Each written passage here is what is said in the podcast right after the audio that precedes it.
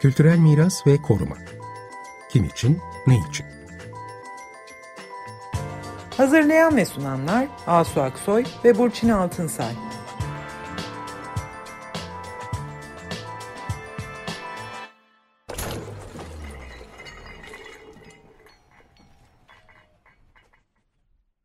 Merhaba, ben Burçin Altınsay. Merhabalar, ben Asu Aksoy. Bu akşam kültür mirası ve koruma kavramlarının kapsamının son zamanlarda nasıl genişlediğini konuşmaya çalışacağız. Türkiye'de böyle hep e, kültür mirası dediğimizde yapılı çevre, binalar, bunları aslında hemen böyle düşünüveriyoruz. Doğal alanlar tabii ki bunlar da korunan e, alanlar olarak aklımıza gelebiliyor.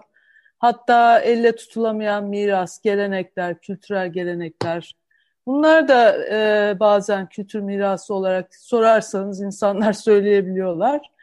Ama bu programda biz bütün bu kavramların nasıl artık bir bütünlük olarak düşünüldüğünü yani hem yapılı çevre, hem binalar, hem onları yapan bilgi, hem onların içinde yer aldığı geniş çevre, hem doğal alanlar, hem insan doğa ilişkisiyle ortaya çıkmış peyzajlar bütün bunların nasıl aslında kültür mirası kavramı olarak e, genişletildiğini ve dolayısıyla korumanın da kapsamının nasıl genişlediğini tartışacağız. Bu tartışmayı yaparken de e, aslında böyle somut bir konu üzerinden gideceğiz. Böyle teorik çok kalmayıp, kalmayıp Kanal İstanbul'un aslında geçeceği rotanın bütününün bir kültürel ve doğal miras alanı olarak görülmesi ve korunması gerektiğini e, söylemeye çalışacağız. Bir bütün olarak aslında o kanalın geçeceği rotadan bahsediyoruz ve bunun bir bütün olarak bir miras alanı olarak görülmesinden. Bu konuyu konuşmak için bu akşam konuğumuz Profesör Doktor İclal Dinçer. Hoş geldin İclal. Hoş bulduk. Hoş geldiniz İcler Hanım. Ee, şimdi kısaca tanıtalım izleyicilere. İcler Dilçer, Yıldız Teknik Üniversitesi Mimarlık Fakültesi Şehir ve Bölge Planlama Bölümünde öğretim üyesi ve aynı zamanda bölüm başkanlığı görevini de e, sürdürüyor. İcler Dinçer'in çalışma alanları, yayınları, ekonomik coğrafya, kentsel politika, planlama ilişkileri üzerine e, daha çok. Bunların içinde de e, kentsel koruma ve yenileme konularını da bu perspektifle ele alıyor. Çeşitli kent planlarının ve sit alanlarının koruma planlarının hazırlanmasında da e, görev aldı e, ve 2005-2009 yılları arasında hazırlanan İstanbul Çevre Düzeni Planı'nda İstanbul'un kültür mirasının belgelenmesi ve kültür turizm stratejilerinin geliştirilmesi üzerine e, çalıştı. Bu planın İstanbul için çok önemli olduğunu biliyoruz. Daha sonra Tarihi Yarımada alan yönetim planının hazırlığında da görev yaptı. 2020 yılından itibaren de İstanbul Büyükşehir Belediyesi bünyesinde kurulan İPA Vizyon 2050 ofisinde danışmanlık görevini sürdürmekte. Aynı zamanda da e, hem Edirne'de hem İstanbul'da yenileme alanları, kültür ve tabiat varlıkları koruma kurullarında da üyelikleri oldu e, geçmişte. Tekrar hoş geldiniz. Evet, şimdi bu deneyimiyle değil mi Yücel Hoca? Yani aslında işte bu Kanal İstanbul'un geçtiği hat, rota ki işte artık Türkiye kamuoyu bunu biliyor. Yani Marmara Denizi'nden Karadeniz'e birbirine bağlayan böyle bir 45 kilometre uzunluğunda e, yük gemilerinin geçişi için bir su yolu inşaatı bu.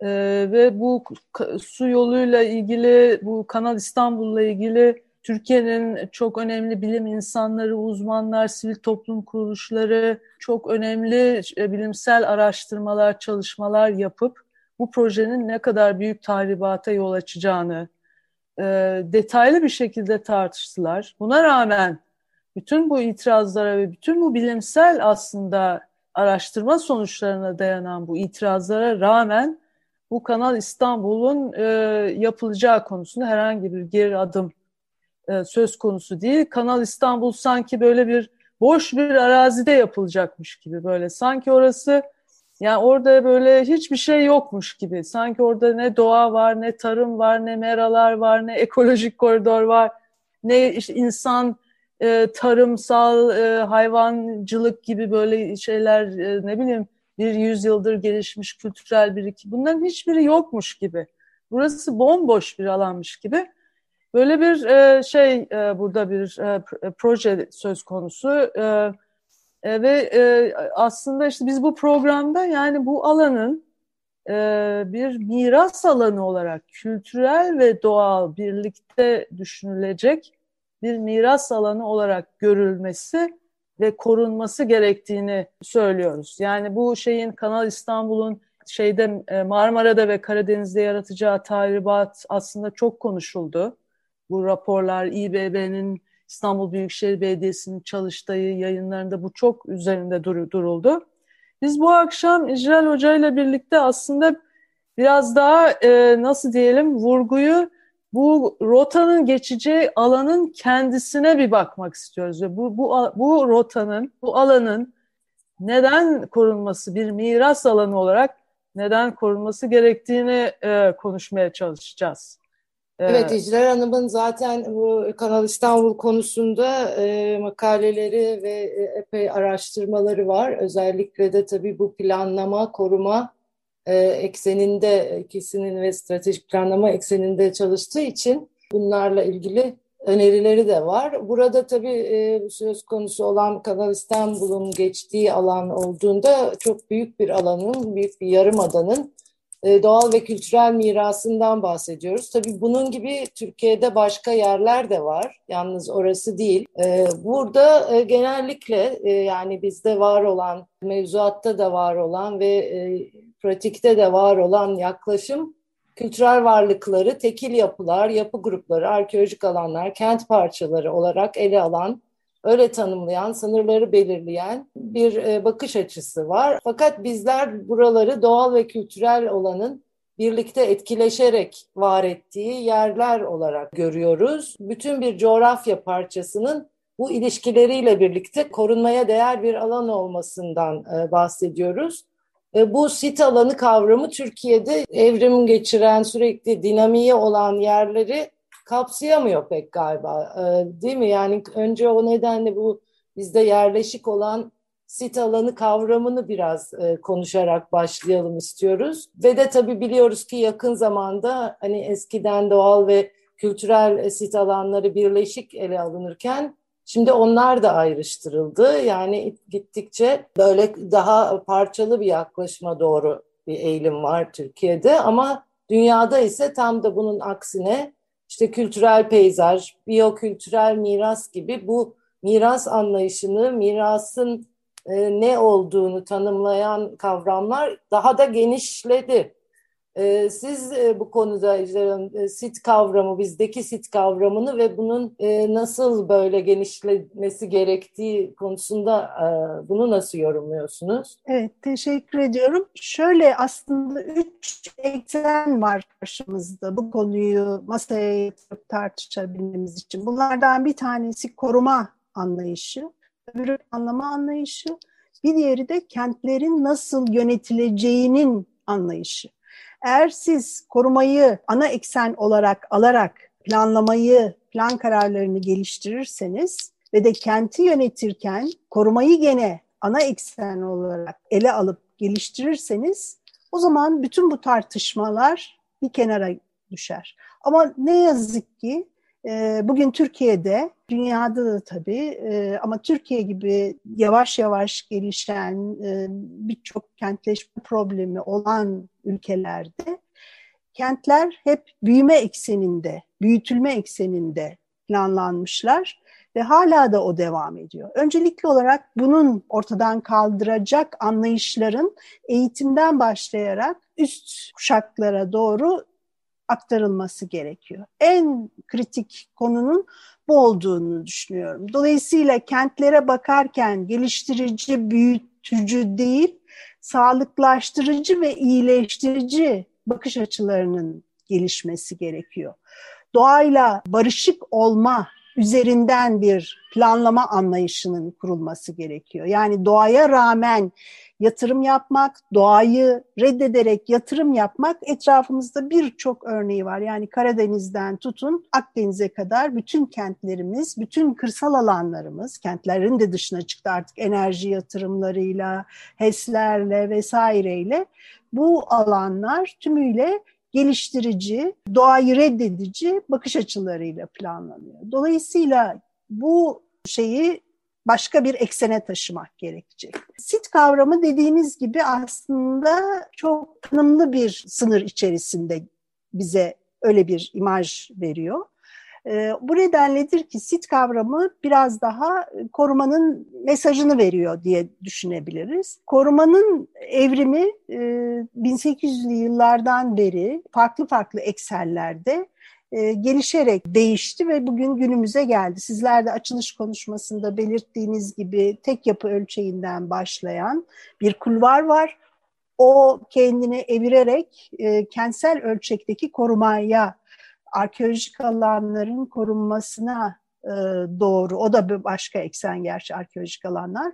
Bütün bu e, eksenler kendi kulvarları içerisinde gelişmeye devam ettiler. Diğer taraftan doğal alanların korunması ile ilgili yine 1800'lerin ortasında başlayan fikirsel gelişme günümüzde e, işte kültürel peyzaj fikrini yarattı, kültürel coğrafya, o da coğrafyacıların getirdiği bir kul vardı. Onlar da kültürel peyzajla e, zaman zaman farklılaşarak bir kulvar yaratıyorlar. E, biyokültürel koruma dediğimiz kavrama kadar ulaşmış durumda. Tabii bir kulvarda soyut miras meselesi. Soyut mirası da aslında yapılı çevreden, mekandan, insandan ve doğadan ayrı düşünemeyiz. Bunların hepsinin bir bütün olarak algılanması ve yönetilmesi gerekiyor. Burada yönetilmek kelimesi çok önemli. Yönetilmesi derken de mutlaka tepeden aşağıya doğru emredici bir yönetimden de söz etmiyoruz aslında. Aşağıdan yukarıya doğru da örülen tüm kesimlerin birlikte kotaracağı, birlikte aynı şeyi algılayacağı ve o algıladığı şeyi ileriye iyileştirerek taşıyacağı bir koruma, planlama ve yönetim anlayışından söz etmemiz gerekiyor. Zannediyorum en temel e, şey, söylememiz gereken konu budur diye e, düşünüyorum. Evet yani söylediklerini aslında çok önemli. E, biraz daha böyle açacak olursak yani dedin ki evet. planlamanın ana konusu, ana meselesi koruma olmalıdır. Evet, evet. şimdi bu Kanal İstanbul'un geçeceği e, rotaya baktığımızda e, her yerin tabii ki özgün değerleri vardır. Bu da işte yine kültür mirası e, uzmanlarının işte referans verdiği çeşitli konvansiyonlar, uluslararası bildirgeler. Yani her yerin özgünlüğü tabii ki coğrafyadan, oradaki insan doğa ilişkisinden falan. Kanal İstanbul'un e, rotasının özgünlüğü ise buranın bir ekolojik koridor olması, su havzası olması, ve burada çok verimli topraklar ola gelmiş olması, burada uzun zamandır aslında yani belki bilmiyorum kaç yüzyıldır tarım yapılıyor olması, hayvancılık yapılıyor olması, burada çok aslında yine ekolojik koridor olması nedeniyle çok önemli bir biyoçeşitliğin olması. Yani bütün bu özgün özellikleriyle doğal ve kültürel, geleneksel bilgi, e, ve ortaya çıkmış olan peyzaj olarak yani peyzaj, kültürel peyzaj olarak baktığınızda burası bu rota korunması gereken bir e, rota. Üzerine inşa e, su yolu açılması tam tersi yani korunması üzerinde hassasiyetle durulup aslında senin de söylediğin gibi iyileştirilmesi, sağlıklaştırılması gereken oradaki biyoçeşitliliği belki geliştirmek için bir takım yeni adımların atılması falan gerekiyor. Yani burası o anlamda bir yer. Belki bu evet. yer kavramını e, iclal birazcık yani her yerin böyle bir özgün değeri olması ve bu değerler nasıl doğa ve kültürle iç içe ve biz aslında bugün 21. yüzyılda bütün bu elimizdeki yerleri korumak istiyoruz. Evet. Dolayısıyla bütün planlama e, hakikaten disiplininin konusu tamamen değişmek durumunda değil mi? Evet. Evet. Bir de koruma derken tabii bu biyo kültüreldeki biyo eki gelince yalnız biz insanların yaptığı değil, yalnız biz insanların ürünleri değil de e, insan evet. dışı canlıların, bitkilerin, onların da oradaki Aha. varlıklarının önemi e, vurgulanıyor. E, işte orada göç yolları, kuşların gelmesi, habitatları hepsi birden aslında yani bunları da katarak korumak değil mi? Sadece kültürel kesinlikle, olanı değil. Kesinlikle. E, zaten e, bu bölgenin en temel özelliği bir defa doğu ve batı yönündeki göç yolları üzerinde olması. E, geliyor ve tarihi yarımadayla bitiyor. Geliyor ve Boğaz'la bitiyor. Değil mi? Avrupa'dan gelen kültür. Aynı şekilde Asya'dan bu tarafa da geçiş benzer bir şekilde. Diğer taraftan da kuzey-güney yönündeki e, göç yolları üzerinde. Yani hayvanların göç yolları üzerinde. Karadeniz bir tarafta, Marmara Denizi bir tarafta ve bunlar iki deniz birbirinden çok büyük farklılıklar taşıyor. Bunu da uzmanlar anlatıyorlar. E, dolayısıyla endemik özellikler, bölgenin doğal varlıkları yani hayvanları, bitkileri, florası, faunası güneyden başlayıp kuzeye doğru değişerek gidiyor. Bu çok büyük bir zenginlik aslında. Aynı şekilde Doğu Batı ekseninde de e, bir e, şey var, çeşitlilik ve değişim var. Dolayısıyla o kadar özel bir bölgeden söz ediyoruz ki bu e, bölgeyi dile getirdiğimiz zaman. Buraya diğer bölgelere de tabii ama çok daha hassas yaklaşmak gerektiğini bize işaret ediyor. Zaten e, insan yerleşmelerine baktığımız zaman işte 400 bin geriye yıl geriye giden bir yarım burgaz mağarası burada var. Aynı şeyde çok ispatlanmamış olmasına rağmen Karadeniz'de daha da eski dönemlerin buluntuları, kemik buluntuları vesairelerden söz ediliyor.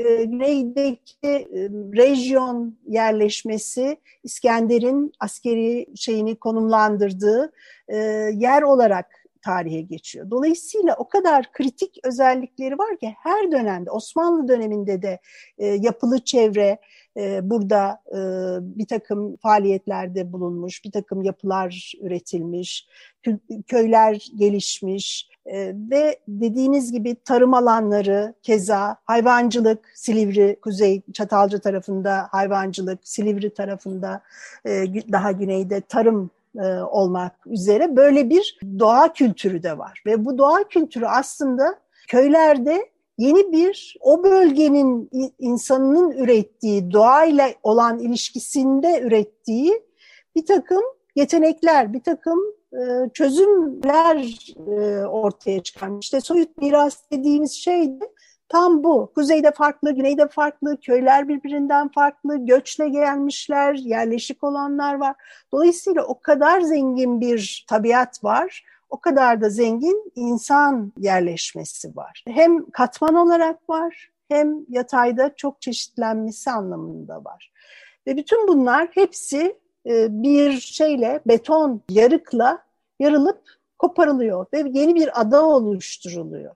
Şimdi bu da çok şey. Bu adayı e, hangi suyla besleyeceksiniz değil mi? O suların yolları kesilmiş olacak. Ormanlardan, ıstırancalardan, batıdan gelen ve bizi besleyen sular kesilmiş olacak. Bunun gibi bir sürü olumsuz şeyi e, ortaya çıkıyor. O nedenle kararın bir an önce e, gözden geçirilmesi, bu işten e, gerçekten vazgeçilmesi gerektiğini bilim söylüyor. Biz de buradan bir kez daha tekrar etmiş olalım.